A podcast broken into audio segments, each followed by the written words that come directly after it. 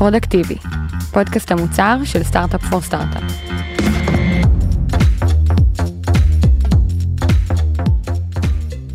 שלום לכולם, אני רן ארז ואתם הגעתם לפודקאסט שבו אנחנו מדברים עם מנהלי או מנהלות מוצר מחברות שונות על בעיות מוצריות שהם נתקלו בהן, איך הם ניגשו לפתור אותן ומה השיעורים שהיו להם בדרך.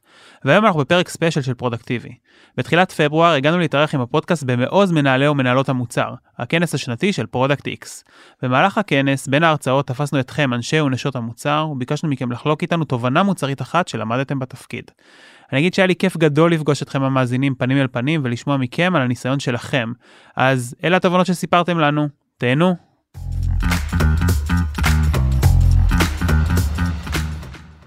היי ג'רמי, מה קורה? מה המצב? מעולה, יכול לספר על עצמך קצת? כן, בטח. אני אה, מנהל מוצר במטא, אה, כבר אה, שנתיים וחצי, ובעבר הייתי בכל מיני חברות מכל מיני גדלים, כולל סטארט-אפ משלי. מדהים, ואיזה תובנה מוצרית או איזה אתגר אתה רוצה לשתף איתנו? התובנה העיקרית, וזה אומנם נשמע סטיגמה, אבל אני, אדגים אה, דרך סיפור, שללכלך את הידיים זה באמת יהפוך אותך ל-PM הרבה הרבה הרבה יותר טוב. לדוגמה, אתה PM אה, בצוות, אתה סופר עסוק כמו כולם, אתה בין roadmap ל roadmap, בין שרפה ממש. לשרפה, כותב ticket ים, סיימת את הספרינט, אה, לכתוב את הספרינט, אתה כבר כותב את הבא, אז מה עושים? אז ההצעה שלי זה step 1, אם אין לך כבר BFF אה, ב engineering team, תמצא אחד ותבקש overview מעמיק על הארכיטקטורה של המוצר שלך, מה backend עד ה user, איפה ה-API ים, תמפה בעצמך את המוצר. אם יש אזורים שעשית כן כן ובעצם לא הבנת מילה ממה שהוא אמר, אתה רושם את זה, וביוטיוב יש בערך כל דבר, מארכיטקטורה לאיך cloud עובד ל-API ים, זה step 1. step שני, תבקש להיות ב-design reviews של מהנדסים.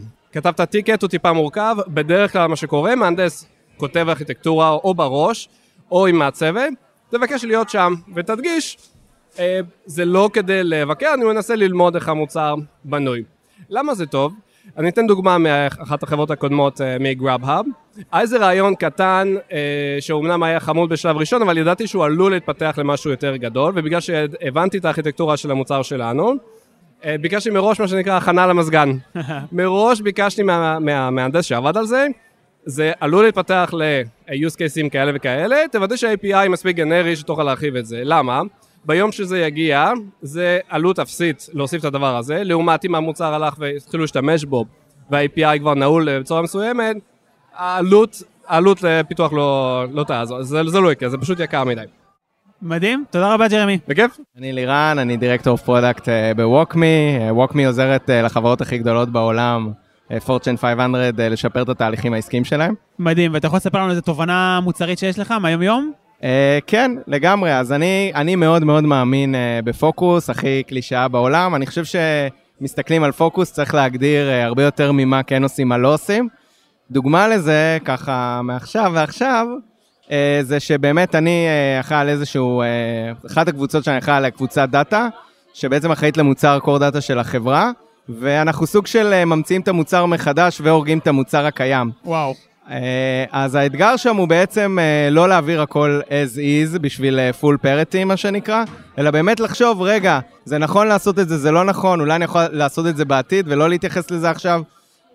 וזה מה שאנחנו עושים עכשיו עם הצוות, כאילו ממש לוקחים את הדברים האלה ומסתכלים על מה אנחנו לא עושים מדהים. בשנה אז- הקרובה. אז כשיש מוצר לגאסי ועוברים למוצר חדש, יש באמת הזדמנות להגיד, את זה אנחנו לא לוקחים איתנו קדימה, וזה בסדר. נכון, ממש בסדר.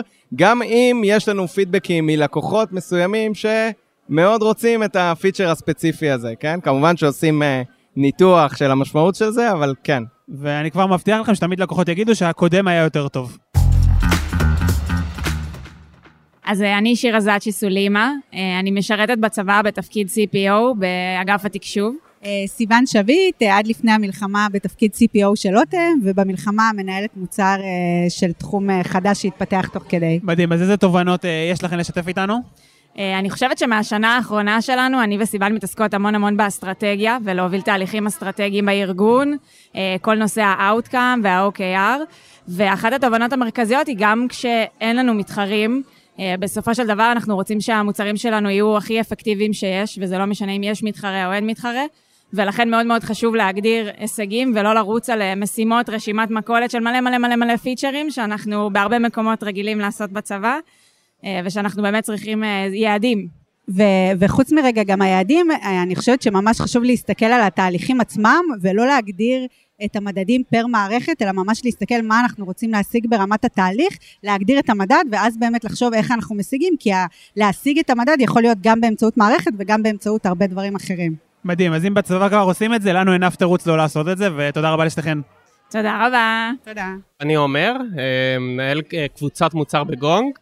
בתקופה האחרונה אחת המנהלות מוצר הלכה למילואים כמה חודשים, מצאתי את עצמי עושה hands on, איזה כיף. ורצינו להביא אה, מוצר מבוסס אה, AI, לא Gen AI, AI קלאסי ל production. והתמודדנו עם האם זה מוכן, האם זה טוב, האם זה כבר prime time ready.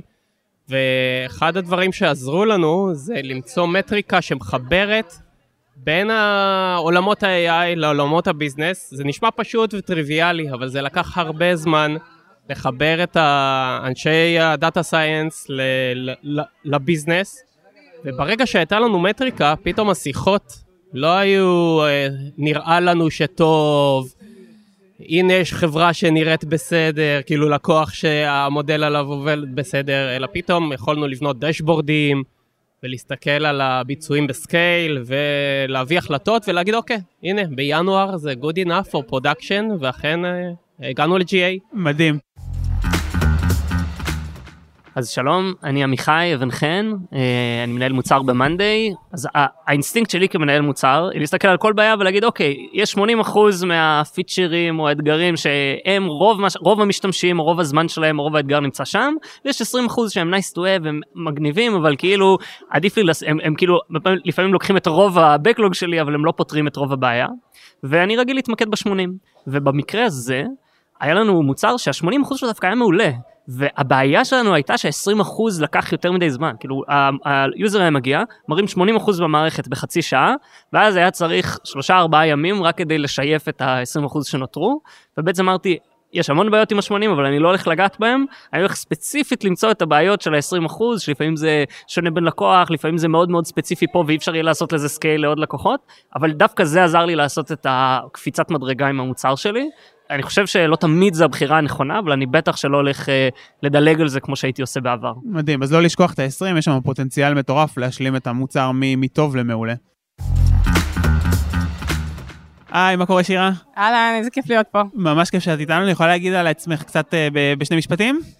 כן, אז אני אשת מוצר כבר 13 שנה, המון שנים אה, בקורפורייטים, ובשנה האחרונה הקמתי את העסק שלי. ויש לי גם בית ספר לניהול מוצר עם קורסים לרמות שונות, וגם אה, תכנים בעולמות ה-AI. מגניב, יכולה לתת לנו איזה טיפ אה, מוצרי חזק כזה שיעזור לאנשים בבית? כן, אז אני חושבת שכל מה שקשור ללעבוד לין, זה משהו שאנחנו שומעים אותו המון, אבל דווקא בתור מי שהייתה המון בקורפורייט, לא תמיד זה אפשרי, ודווקא בעצמאות גיליתי שזה זה משהו שקורה לי באופן טבעי והוא מדהים.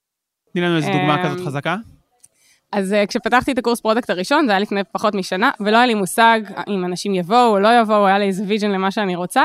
פשוט בניתי את האתר, הכנסתי שם רק חלק מהמידע, לא שמתי שם את הסילבוס, לא שמתי שם עלויות, כי רציתי שכל המתעניינים יעברו דרכי, ובעצם לעשות איזשהו מחקר משתמשים על הדרך. עשיתי גם ראיונות לפני, אבל שכולם יעברו דרכי ואני אוכל לשמוע מהם מה הם צריכים, מה תופס, מה לא תופס, ולדייק אה, לעצמי לפני שאני ממשיכה לשלב הבא. גאוני, אז בעצם דף נחיתה כדי לעשות ראיונות משתמשים, ולאו דווקא כדי להתחיל עם ה acquisition. צצה, תודה רבה. תודה. אני טלי, אני senior product אה, ב Workato. אה, Workato היא חברה בינלאומית, אין לה בעצם ישות בישראל, אנחנו עובדים fully remote. אז ככה כמה טיפים למי שהולך לעבוד fully remote ממש מ-day one, ולא ככה בגלל הקוביד.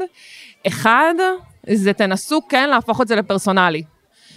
והדבר השני שאני חושבת שהוא חשוב, זה לאפשר את הגישה האמצעית הזאת, בעצם אנחנו עובדים הרבה מאוד offline, ובאמת להראות זמינות. זה נורא קשה בתור פרודקטים, אה, אנחנו הרבה פעמים נסחפים להרבה מאוד דברים, אבל כן חשוב שהם יצליחו להשיג אתכם ב Slack, ב Teams, איפה שאתם נגישים, כי, כי אין יותר את המעבר במסדרון. ואם אתם לא תהיו זמינים ב Slack, אז אתם פשוט לא זמינים ואתם יוצאים מה equation, זה אומר שיתחילו לקרות פגישות בלעדיכם, פתאום תראו אותם שם בלו"ז, או אה, פתאום קורות שיחות Slack שלמות שאתם לא שם והחלטות יתקבלו. כי יכולתם להגיב, יכולתם להיות, אבל לא עניתם ולא הייתם. אז זה מאוד מאוד חשוב לייצר את המקום הזה שאתם עונים, כי אחרת אה, הגלגל ימשיך להסתובב פשוט בלעדיכם. אה, ואתם לא בטוח תדעו, כי זה fully remote, אז דברים קורים, יכול פתאום לראות את זה ב production בלי, בלי ששמתם לב. אה, אז זהו, זה השני סנט שלי. מדהים, תודה רבה טלי. בכיף. היי אופיר, מה קורה? בסדר, מה נשמע? בסדר, אתה יכול להגיד לנו עליך במילה? כן, אני אופיר, אה, CPO של Practical AI. אה, מה ששמתי לב לאחרונה ב- בעבודה עם צוותים של מוצר שמטמיעים AI בתוך המוצר, זה שבעצם התהליך שבעבר היה לוקח כמעט חמישה חודשים לאמן מודלים, לעבוד עם data science, ורק אז לשים איזה משהו ראשוני, ורק אחרי זה לעשות engineering איזה חודש ולשים איזשהו פיצ'ר בידיים של המשתמשים, ורק אז להתחיל לבדוק מה העניינים. אז היום בעצם הפרדיגמה התהפכה, מתחילים עם engineering של חודש, על בסיס מודל אה, בדרך כלל foundation עם קצת prompt engineering ועבודת product, ואז שמים אותו בידיים של יוזרים. ואת החמישה חודשים של הלמידה, במקום שהמכונה עשתה מראש, עושים הבני אדם, אנשי המוצר, מנתחים את התוצאות. ואז בעצם יש כאן Human Learning, וה-Human Learning הזה הולך ועובר ל-Machine Learning דרך פרומפטים וטיובים, ואז עושים בעצם חמישה חודשים של טיוב של המוצר, ובסוף מגיעים לנקודה שאנחנו בעצם מגיעים לדאטה סיינסטים בשלב הרבה יותר מאוחר בתהליך, שזה השלב של לקחת את הדיוק מ-80% ל-90%, ולא מ-0 ל-80. אני חושב שזה גם הופך את התהליך, כי פתאום אתה נותן עוד חמישה חודשים של value. לגמרי, אני חושב שהאיטרציות המהירות על הלמידה אה, מפריחות המון מההיפותזות וההשערות שלנו של איך למשל, אה, אנשים רוצים לעשות צ'אט עם המוצר.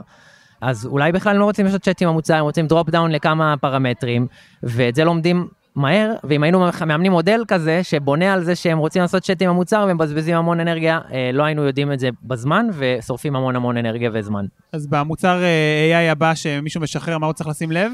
קודם כל, תעשו ניסויים מהירים, תוציאו משהו לשטח, תנו ליוזרים לשחק איתו, ואחר כך תחליטו אם אתם רוצים מודלים קלאסיים, או שאתם יכולים להגיע לאיזשהו value proposition סביר, גם בלי להפעיל את כל התותחים הכבדים של הדאטה סיינס שלכם. אני שיר, אני מנהלת אה, מוצר ב-Monday בצוות growth. אז אה, בתור אה, מנהלת מוצר בצוותי growth, מן הסתם העבודה שלנו היא מאוד oriented אה, ואנחנו מריצים הרבה A-B טסטים. אבל מה שלמדתי לאורך הדרך זה כמה חשוב הקשר עם המשתמשים בצוותי growth ולהמשיך את תהליכי ה discovery, גם בצוותי growth, גם בצוותים שמאוד data oriented. אני חושב שזה ממש יכול לעזור לנו גם להעלות היפותזות חדשות, וגם להבין מה בכלל אנחנו רואים. בדיוק, להבין לעומק את, ה, את הבעיות של המשתמשים שלנו, גם אם זה בשלב ה onboarding. מדהים, תודה רבה שיר. תודה רבה. היי דור, מה קורה? היי, מה העניינים? בסדר, אתה יכול להגיד לנו עליך במילה? כן, אז אני דור סנד, אה, מנהל מוצר בגונג. מגניב, יש לך איזו תובנה לשתף איתנו? אה, כן, אז הרבה מכירים את המוטיב של raving fans בגונג. הכוונה היא שאנחנו מגיעים עם הלקוח לשלב שהוא ממש ממש עף על המוצר, אה, וזה משהו שאני לוקח עם עצמי הרבה פעמים. הכוונה היא שכשאנחנו בונים פיצ'ר חדש, נורא מהר כמנהלי מוצר אנחנו רואים איזה שלבי adoption וממהרים לפתח אותו כמו שצריך ולהתקדם לפיצ'ר הבא. ואני דווקא למדתי על בשרי שעד שאתה לא מגיע לשלב ה raving fans, אל תשחרר את הפיצ'ר ותמשיך להגיע איתו, כי על raving fans אפשר לבנות דברים מדהימים אחר כך. איך אתה יודע שאתה לא שם עדיין? אה, מדדי הצלחה, בדיוק כמו שמודדים מדדי adoption, אנחנו שמים מדדי הצלחה למה ההגדרה של raving fan. הבנתי, ומה כזה, מה זה raving fan מבחינתך, שאתה יודע בוודאות שהוא כזה? אני מצליח להביא תצפיות שאנחנו מביאים דרך אה, שיחות עם הלקוחות מגונג, שאתה ממש רואה את העיניים שלהם נפתחות, את התשוקה שלהם, את ה-oh my god, איפה הפיצ'ר הזה היה עכשיו חצי שנה, אני לא מאמין, שינית לי את החיים. אנחנו רוצים לראות אמוציות, זה בדרך. כלל ה proxy שלנו ל raving fan. נראה לי תגובה רגשית מהאמריקאים זה אחלה. leading indicator. כן, מכור לזה. מגניב, תודה רבה. להתראות. אני אה, דדי, אני VP product במונטרה. מונטרה זה כלי בעצם של טרנספורמציה של דאטה. אז אני חושב שבמיוחד בעולמות של כנסים וככה מה ה-best practices לעשות, אז מדברים הרבה על אה, product discovery ומדברים הרבה על אה, להרים פרוטוטייפים ולעשות הרבה שיחות עם לקוחות וזה. אבל בסופו של דבר אני חושב שהוולידציה הכי חזקה היא פשוט לשחרר את הפיצ'ר, גם אם אתה עושה אותו באיזשהו משהו שהוא gradual כזה, ופשוט לתת לאנשים להשתמש בו. זאת אומרת, אם מישהו עכשיו רואה איזשהו פרוטוטייפ של משהו חדש שאתה עובד עליו, הוא אומר לך, וואי, מגניב, זה יכול להיות אחלה, זה יכול להיות זה, בסוף אין תחליף ל... אני שם על זה כסף, אני משתמש בזה, אז כן, יש פה איזשהו אלמנט של גידור סיכונים, אבל מהניסיון שלי, ה... להציג למישהו פרוטוטייפ או איזשהו שלד או משהו כזה ולשאול לדעתו, במסגרת של user research או כל מיני דברים כאלה, יש איזושהי נטייה לרצות את מי שמראיין אותך, ואז זה יוצר המון המון skewing להבנה שלנו, אז אתה צריך משהו מאוד מאוד אובייקטיבי, ומאוד מאוד מאמת אותך עם אני צריך לשים כסף, או את הזמן שלי, או את הזה, איך לגדר את הסיכון ואיך לעשות את זה בצורה חכמה, אני יכול לחפור על זה שעה. ואני חושב כמנטרה, לייצר את החיכוך הזה עם הלקוח במוצר, זה, אין לזה תחליף.